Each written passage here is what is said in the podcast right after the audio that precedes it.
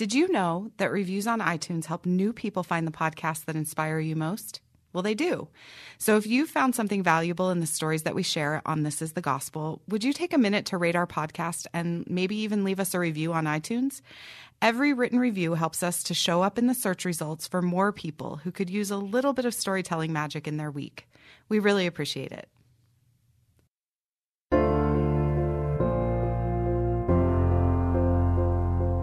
Welcome to This is the Gospel, an L D S Living podcast where we feature real stories from real people who are practicing and living their faith every day. I'm your host, Corinne Lay. I never intended to come home from my mission in West Virginia with a foster child, but that's exactly what happened. And how that happened has everything to do with my mother. My mission, like so many others, was full of emotional and spiritual ups and downs. And to be honest, very little of it felt the way that, that stories and histories of missions make it seem. But when we started to teach Catherine the gospel, everything about it was exactly what you imagine a mission would be like. She was ready for the gospel from the minute that she said her first prayer to the day she was baptized. I just honestly had never met anyone who was so excited to learn about prophets and to be a member of the Church of Jesus Christ of Latter-day Saints. After I was transferred out of the area, Catherine and I kept in touch through letters. This was the early two thousands, and email was still kind of a novelty. So we wrote letters back and forth. And one day, as I was nearing the end of my mission, I got a letter from Catherine that was very clearly from her because it had her handwriting and it had her name on it. But it also had a stamp on the front from a correctional facility in a city that I didn't recognize. Though the exact circumstances were a little bit fuzzy, the letter said that Catherine had been incarcerated for something that happened a long time ago, and she told me that she would be in jail for a while. A couple of weeks later, we had this big sisters conference in that area where Catherine was serving time, and I asked my mission president if I could go visit with her. And he gave us permission, so my companion and I went to the jail. And I remember driving up to that facility and parking the car and going in through the metal detectors. And when we got in there, there was this big wall of glass. And it had little holes poked into it so that you could talk right at about mouth level. It wasn't like in the movies where they had booths where you call on a phone. But we stood, um, we stood there and waited for Catherine to come. And as the row of women in their bright orange jumpsuits turned the corner, I just started weeping because there, there was my Catherine, my dear friend, my sister in the gospel, in a prison outfit. And she came up to me and we kind of laugh, cried, because that's what we do. And she told me all about what was happening in her life. Well, Catherine had a seven-year-old son named Cody, and Cody was just the love of her life. He was energetic and, and so smart and so cute. He had this blonde hair that stuck up in the back, almost like alfalfa. And as we were talking, I said, "Hey, Catherine, what about Cody? Where is he right now?" And she said, "Oh, well, my roommate has him, but she's not going to be able to take care of him forever, and he's probably going to go into foster care." And of course, that broke my heart. And I said, "Well, wh- what are you going to do?" And she looked at me, and without skipping a beat, she said, "Well, I was hoping you would take him." I opened my mouth, and I heard myself say, "I will." And as the words came out of my mouth, I felt a thousand thunderbolts of lightning moving through me. And in that moment, I knew it was the exact right thing for me to do, even though it made absolutely no sense at all. I was twenty-three years old and had no job and nowhere to live. And Catherine, who was kind of in shock that I even said that I would do this, said, "Well, what, what about your family? What, what will your mother say?" And I looked right at her and I said, "Catherine, I know what my mom will say." When I got back to the mission home, I told the whole story to the mission president, who at this point was pretty used to my antics. And so all he said was, "Oh, Sister Daly, call your mother." So I got on the phone and my mom picked up. I told her what was happening. I told her what I had felt. And then I told her what I had said.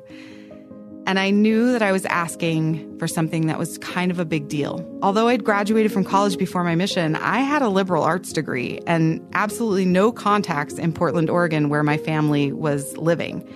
So a job and a place of my own were going to take a while to secure. And to top it all off, my dad had recently been laid off from his job, and so I knew that money and resources were tight. I was asking my parents to help me care for a little boy that they had never met, for a woman they knew nothing about, at a time when nothing in their own lives felt even remotely secure. And my mom said exactly what I knew she would say. She said, "Corinne, we are our brother's keeper. Bring him home." There's something powerful about that gift that my mother gave to me with those words. Though my time as a foster parent to Cody was so full of difficult things, I never doubted that we were supported by my family. And I never doubted that we were exactly where we should be, doing exactly what we should be doing. It's also not lost on me that I was a twenty-three-year-old who knew exactly what my mother would say when she was faced with a decision like this. I vowed then and there to be that kind of mother to my own children. A mother whose actions and words would create a bond of faith with her loved ones, a bond that would help them know exactly where I stood in relation to following the Savior. Listen, mothering is a tough business, but if there's anything that's clear to me, it's that our Father in Heaven wants us to feel supported and loved during these difficult things.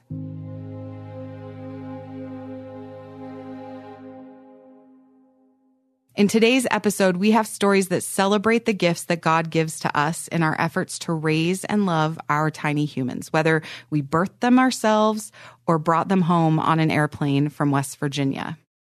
Our first story comes from Erin, a self-proclaimed favorite auntie whose experiences with motherhood led her to an important discovery about the gifts that God gives to those of us who are waiting for that role to come to us. Here's Erin. There was a time I desperately wanted to be an actress. So when it came time for the sixth grade play, I was the first to sign up for auditions. The play was a melodrama, and it had some really colorful, stereotypical characters. There was an evil villain, a handsome hero, and the part I wanted most of all. There was the young, pretty damsel in distress. She was tied up to a train track and everything. It was very exciting for my sixth grade self. I felt great after the auditions. I was pretty confident that I showed my talent to the director. And a few days later, the cast list was posted. And to my delight, I got a speaking role. Now, to my dismay, it wasn't the heroine. I was given the role of the mother. Specifically, I was the rich, snooty mother of the hero. I was disappointed. It was not what I wanted. But at the same time, it was the first play I had ever auditioned for. I got a speaking role, and I got to wear pearls and a fancy dress and one of those fur stoles. Fake fur, don't worry. And it turned out to be great fun. But still, it wasn't exactly what I wanted. The next year, I auditioned for the seventh grade play. This time it was a play where almost all the characters in the play are children. The role I was offered was mother number two. Eighth grade was the year everything was going to change for me. Our school put on a play that centered on the lives of four daughters. Four. I was so excited. My audition went really well. I confidently walked up to the casting notice and saw that my name was second on the list, which I think was a really good sign. Usually that means you have a pretty good role if you're high up on the list. I looked to the left and I saw the words, Missus Smith. I wasn't going to play any one of the daughters, but I was going to play their mother, Missus Smith. Yet again, I was denied the opportunity to play the role I wanted because I would only ever be seen and cast as a mother. So I stopped auditioning for plays after that. Fast forward a couple decades, and I do reflect on this experience with some irony. As much as I didn't want to be seen as the mother in junior high, I mean, who does? I longed for that experience of motherhood as a woman. Being a mother was something I always planned on and just assumed would happen. It didn't even occur to me that it wouldn't. But for reasons that I won't get into here, it hasn't happened. The role of a mother has not been given me. But one thing I do know, God grants beauty among the ashes of the hard things that we deal with. In my case, I know my heart has been expanded in a unique way to love and care for the seven nieces and nephews I have. I have really special, intense relationships with them. I am more than a friend. I'm not quite a mom to them, but I'm more than just a woman in their lives, someone that they can rely on. I get to spend tons of time with them. They know how I feel about them, that I will do anything for them. I mean, lots of women are aunts. And I do, the ones that I talk to that are single, that don't have children, and I have experienced similar feelings, which is that your heart really does expand in this way. You feel very passionately and deeply about these children. And my sister knows this, and my sister-in-law knows this. And in my case, I'm super grateful to them for being so generous with giving me that time and that role within their, with their children. They haven't been threatened by it. They've been welcoming of it. They're grateful for it. So recently, I watched my sister's four children for a weekend while their parents were out of town. While I am an exceptional aunt, I feel that, I can also own up to my inexperience in caring for children full-time. So my nieces begged me to eat dinner in a restaurant that night, on the first night I was watching them. So I naively said, yeah, that sounds like a great idea. The parents out there probably could tell could tell what happens next. But it was not a great idea. I walked into the restaurant with four kids under the age of nine in tow. As the cool aunt, I told the kids they could order whatever they wanted. This was not smart. Faced with too many decisions, they held up the line. The line started getting longer and longer, while the two-year-old in my arms started getting fussy. Eventually, we ordered and settled at the table. But settled wasn't really an accurate description, because kids were getting up on the benches and running around and putting soda in their water cups. It was total chaos. I was trying to get the two-year-old into a booster seat, and he just would not sit. I was at my wit's end. I was embarrassed. I could feel the other people in the restaurant looking at us. The two-year-old, I don't know what happened, but he had he lost his mind. He just started sobbing, and he wanted out. And I, for a second, put him on the floor, which was also a terrible decision. And he started running down the hallway into the back of the restaurant. And I ran and grabbed him and was able to carry him about halfway back down the hallway when he flopped down. And I don't know how he did it, but it felt like he gained twenty pounds all of a sudden in an instant. And I could not carry him anymore, and he just sank onto the floor and went into full meltdown, sobbing. At that moment, the food came. The food was done. And so I had the oldest girl go pick up the food. She grabbed it and put it at the table while I tried to get the two-year-old off the floor, begging, pleading. And I put him on my lap, and I tried to put pizza in his mouth because I thought, you know, that would help. And it didn't. And I finally made the executive decision to pack up and go back to the house. The girls, of course, were not happy with this decision. They were perfectly fine with the chaos, but we had to do it. So I gave the oldest her brother, told her to go to the car. I'll pick up everything else. So in the middle of this chaos, I make eye contact with the couple that was sitting next to us, who I frankly had been avoiding the whole time because I was so embarrassed. And I got smiles from both of them. And at this point, the husband of the couple says to me, "You're doing a really great job." And at this moment, I realized that the couple suspected my situation was likely different than it is. They thought perhaps I was a frazzled mother, that I was single, or at least in that moment, did not have my partner. And my first instinct was to correct them and tell them, "Oh, I'm not really their mother. I'm their aunt and only six hours into watching them. So I don't know how great I'm of a job I'm doing." But instead, I just smiled and said, "Thank you," really genuinely, because I felt it. I decided to just take it in. Within minutes of getting home, the two-year-old was happy as can be and completely forgot any of the trauma that he felt from moments before at the restaurant. The sisters sat down and ate the now slightly cold pizza. I could not forget the trauma of the restaurant. I don't know that I ever will. But later that night, what helped was getting a card from the four-year-old that said, "Best aunt ever." The six-year-old told me, "I love you." The four-year-old again told me, "You're my best friend."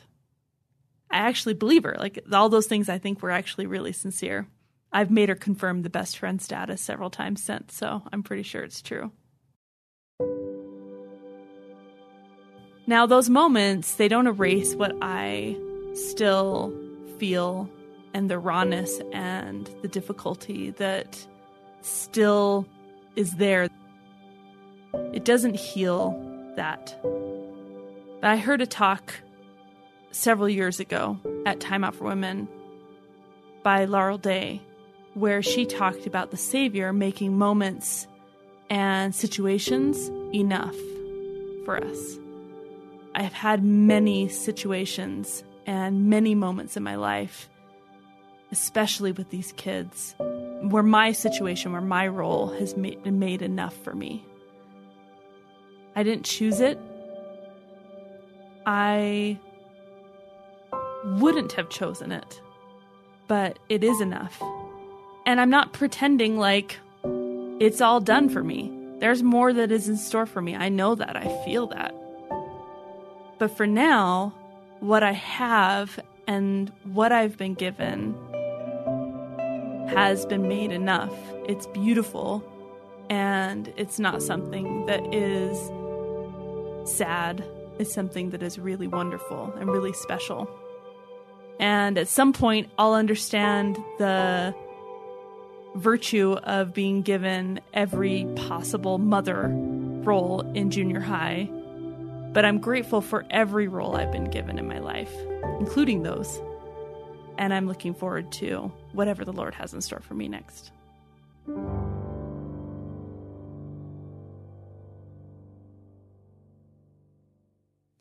That was Erin Hallstrom. You might recognize Erin's name from the credits of this podcast. She's the executive producer as well as the general manager of L D S Living, and we're so grateful that she's willing to share all of her stories with us.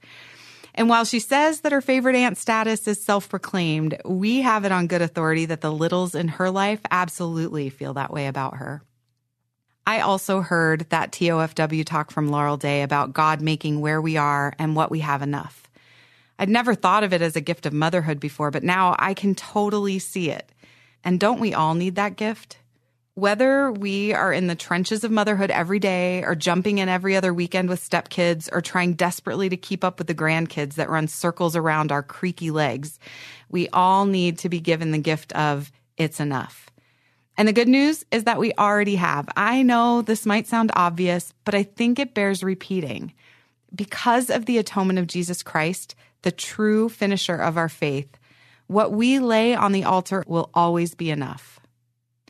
Our next story from Megan unfolds in a truly unexpected way as she traces the origins of the many gifts that she's been given to be the perfectly imperfect mom that her kids need. Here's Megan.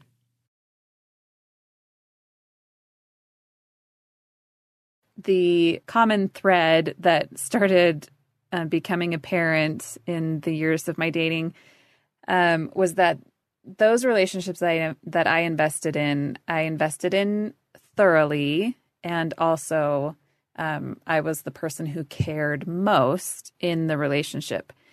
I recognized that, and I didn't enjoy it. I prayed about it all the time, but I would sometimes ask Heavenly Father, like, why does this keep happening to me? And I'm not particularly happy.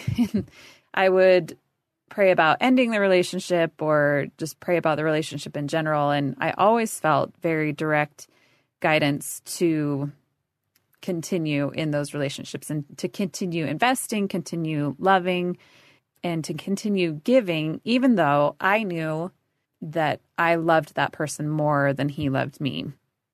And it was an It was a difficult thing to do. It was a difficult answer to receive. And it was difficult for the people around me who loved me, who was who were watching me and saying, um, you know, you weren't actually really happy in that relationship. And I was like, yeah, doy, but like I still felt like I was supposed to do it. And then because of that guidance to stay, I was always the one who was broken up with. And that became also very frustrating, heartbreaking part of those relationships, and question, why am I here and why am I led to do these things and give so much in relationships that they're just going to break my heart? I I don't understand. And and the, the lesson that I started getting from that and, and started believing was that Heavenly Father was preparing me for that kind of marriage, a marriage where I was the one who was going to love most. And and I just said, okay, if that's what I have to do, then I guess that's what I will do. If that's what he's preparing me for, then I will do it. Now, if someone single was telling me this story, I would say to them, no, no, no, no, no. You should run from that, because marriage is supposed to be really, really good. And love is supposed to be reciprocated. And you are supposed to be happy in your marriage. But at the time, I did not feel like I was selling myself short. I felt like it was a noble calling that the Lord was extending me to have this kind of self-sacrificing love. Even though now looking back at it, I just think, man, that is grim. Like that is a is a just a really like dark place to have been. But again, it didn't feel dark. It felt like that's what the Lord was telling me to do. So flash forward to meeting and falling in love with my husband, and it could not be more opposite from what I had experienced in my previous relationships. We had been friends for a long time, and then we fell in love with each other at about the same time, and it was totally reciprocated and just mutual enjoyment and adoration and love for each other that you should have in a relationship. And I was kind of like, okay, those relationships were weird. Those lessons that I learned for the last nine, ten years, that was weird. And I just kind of said, well, I guess the Lord was giving me those lessons so that I would recognize and appreciate what I had with Chris. So then our first child was born. And Lily was born with what has been diagnosed as undiagnosed genetic disorder. She is developmentally disabled, and although she's about ten years old, uh, developmentally and functionally, she's still a lot like a, a young toddler. So she doesn't speak, and she doesn't have any sign language or any kind of meaningful communication, but she is amazing, and she's an incredibly hard worker, and she just brings light and love in her life to everyone around her. In fact, her distinguishing fact feature of her life is how much she loves people. And an element of that is that she loves many people more than she loves me. It has been that way since she was born. She came out of my womb saying, "You're fine, but give me anyone else, really." She has always loved her dad, and and so obviously preferred her dad that even when I would make jokes about it, no one would even dispute the fact that she loved her dad more than she loved me. You know, some sometimes if you say something like, that's true, but like a little depressing. People will be like, oh no, I'm sure that's not true. And yeah, no one's ever disputed the fact that she vastly and obviously prefers her dad to me. And really, since she's grown and developed, she's added more people to her list of who she prefers to me.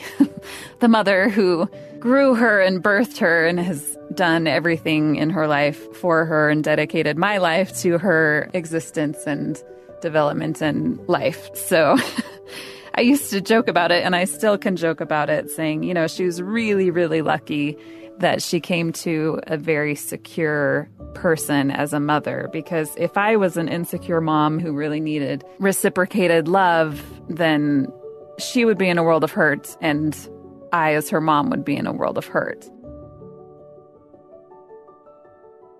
What's funny is it did not dawn on me that there was a connection between those long years of dating and this role that I play as Lily's mom until I was talking with my best friend.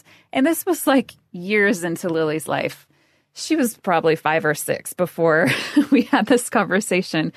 And somehow we were talking about our dating years. And my best friend said to me, you know why those lessons came, right? And I said, yeah, you know, so I would recognize Chris and recognize how good our relationship is. And she said, no, it's because of Lily.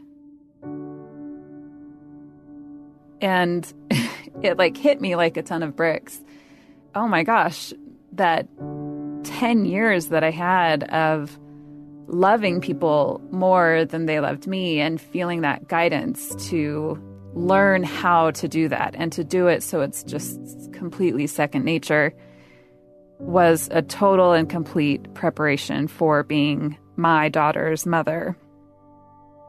And he knew that I would find Chris. He knew that we would choose each other and that we would accept the calling to be Lily's parents. He knew what that would cost emotionally to love her day in and day out and give what it takes to be her parent and her caregiver. He knew that would require a very specific set of skills. And he started laying that foundation in my life long before I could have even guessed that that's what he was giving me. But once I started kind of seeing that foundation that Heavenly Father had laid in my life for that role of mother, I started seeing other things that he had given me too that were specific to raising Lily and her two brothers. Probably one of the most valuable tools he's given me to get through my life is that I just am not concerned about what other people think of me. I feel comfortable with the fact that I'm just not a perfect parent and I'm not ever going to be. And what this does is my comfort level opens up room for my family to feel comfort in the fact that they are not perfect either. And we're hopefully creating a culture in our family where we just don't stress about our imperfections and we can trust our Savior that He has made it okay that we are not doing life the way that we wish we were all the time. The value for me in recognizing Um, this odd assortment of gifts that, that my Heavenly Father has given me is that um, it helps me remember on those days where I go to bed feeling like I just can't do it again tomorrow, or when I feel like I'm not equipped to handle my life's set of challenges, um, that He's actually been filling my toolbox with exactly what I'll need to get the job done, and that He has known for a long time what my life would need and what tools I would need to successfully navigate it. As long as I can keep faith in Him and keep remembering that He's with me, I can keep going even on the days when it feels like I can't.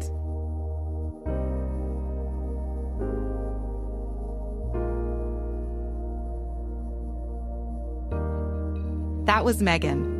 How many times have I wondered what the point was in a seemingly pointless experience? The fact that Megan was able to connect the dots from her single years to her mothering years is pretty amazing. I also love that this gift from God was unwrapped by her best friend. Sometimes it's hard to see things as they really are, and having that wise, trusted friend to show us the different vantage point might just be one of the greatest blessings. Megan's story reminds me that, like those macaroni necklaces and handprint sculptures that inevitably make their way into our treasure boxes, the gifts that God gives us might not look like much when we first receive them. In fact, they may even be deceptively ugly or hard or uncomfortable. But when we look just a little bit closer with the eyes of eternity and faith, we can see them for what they really are. During that year that I was caring for Cody, I had every kind of experience that you can imagine. The separation from his mom was so terribly hard on his little seven-year-old heart, and even with all the many letters that they sent back and forth and drawings that Catherine sent to him, he was often caught up in a kind of heartache that was so difficult to soothe. The school therapist called it separation anxiety, which was a new term to me at the time, and it manifested itself in rages and even in self-harm. So I did my best to learn from his mom and even some professionals how to comfort him and to calm him, and most times it worked. But there was this one night when he was sick. He had a slight cough and some congestion, and that anxiety took over. His symptoms were mild, but because of the congestion, he had trouble breathing through his nose. And so I set up a humidifier, I put Vicks VapoRub, all the things my mom had taught me to do, and I used warm compresses to help soothe him. But that fear just took hold. He cried and he screamed, and I remember that he pounded and he ripped at the walls as his face and his little body turned bright red with anger. He begged me to take him to the hospital and swore that if I didn't take him right now, the police were going to come and they would kill you, Corinne. I knew what was happening. I don't know if it was intuition or something else, but I understood in that moment that he was totally afraid of dying before he could be reunited with his mother. He'd been away from her for so long now, and she seemed so far away. I'm sure in his little child mind, it was over continents and oceans instead of just across a country. But how do you tell a child that what they're feeling is irrational when they're in the moment? And how do you help them see that tomorrow they're going to wake up warm and safe and feeling just a little bit better when so much of their life has been anything but warm and safe? So I tried everything that I knew how to do, and nothing, nothing worked. Finally, in a fit of desperation, and I think now inspiration, I quietly told Cody that I was going to be right back. And I, I told him that I was going to go say a prayer to Heavenly Father to help us. So when I walked out of the room, I closed the door, and it was to the sound of wailing and screaming and raging. And I just broke down in tears. And I knelt down at my couch. I remember it was my parents' old couch from their old house. And I knelt down at that couch and I poured out my heart to my Father in heaven as it broke. I told him that I didn't know what to do and that I wasn't equipped for this, that I didn't have what it would take to soothe his son, and I begged him for help. I pleaded for relief for Cody and for me. And when I got up from that couch and I wiped my tears away, I headed back to the bedroom that just minutes before had been an absolute battleground. And what I found there was Cody, curled up in the bed with a blanket kind of tucked around his ears, and his eyes were closed. So I leaned over and I touched his hair, and then he kind of woke up a little, and I asked him if he was feeling better because I didn't really know what was going on. And he nodded, and then he said to me, "Corinne, I said a prayer too. And God told me that everything is going to be all right. I'm going to be all right, and I'm going to see my mom again." And then he fell asleep.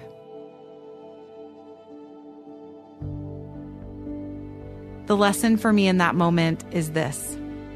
Sometimes the gift that God gives us in our parenting is a gentle and reassuring reminder that we are only proxy for Him. We give everything we have to give. We set boundaries, we teach lessons, we share faith, we wrangle babies in restaurants and find soccer cleats in the backyard. And then we stand back and acknowledge the power of a God who loves that child even more than we can possibly imagine. And we seek Him to guide us in the raising of that son or daughter with trust in the fact that He is providing for them, always providing for them, especially in the moments when we fall short.